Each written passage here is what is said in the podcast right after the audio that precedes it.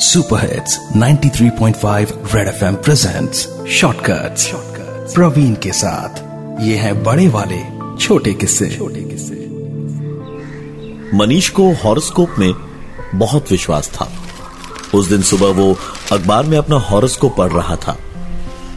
आज लॉटरी लगने के चांसेस के साथ साथ खान पान का लाभ होगा इतने में ही बीवी की आवाज़ आई। अजी सुनते हो ऑफ़िस से आते वक्त चाय पत्ती ले लेना। मनीष ने हाँ में जवाब दिया और ऑफ़िस के लिए निकल पड़ा। पार्किंग में गाड़ी लगाकर ऑफ़िस की ओर जा ही रहा था कि पॉकेट में रखा फ़ोन वाइब्रेट हुआ। उसने फ़ोन निकाला तो मैसेज था कि उसकी लॉटरी लगी है। खुशी के मारे मनीष पागल सा हो गया। एक ट्रीट तो बनता है भाई। उस दिन वो अपने ऑफ़िस के सारे लोगों को लंच पर भी ले गया।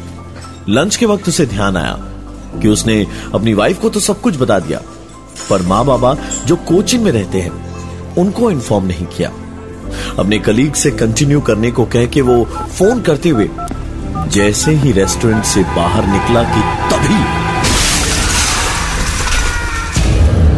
मनीष ने वही रोड पर अपनी आखिरी साँसें ली। उस दिन के हॉरोस्कोप में लिखा था आज लॉटरी लगने के चांसेस के साथ साथ खान पान का लाभ होगा और जो लाइन मनीष नहीं पढ़ पाया क्योंकि उसकी बीवी ने आवाज़ लगा दी थी वो थी कि रास्ते पर जरा ध्यान दे क्योंकि दुर्घटना होने की संभावना है।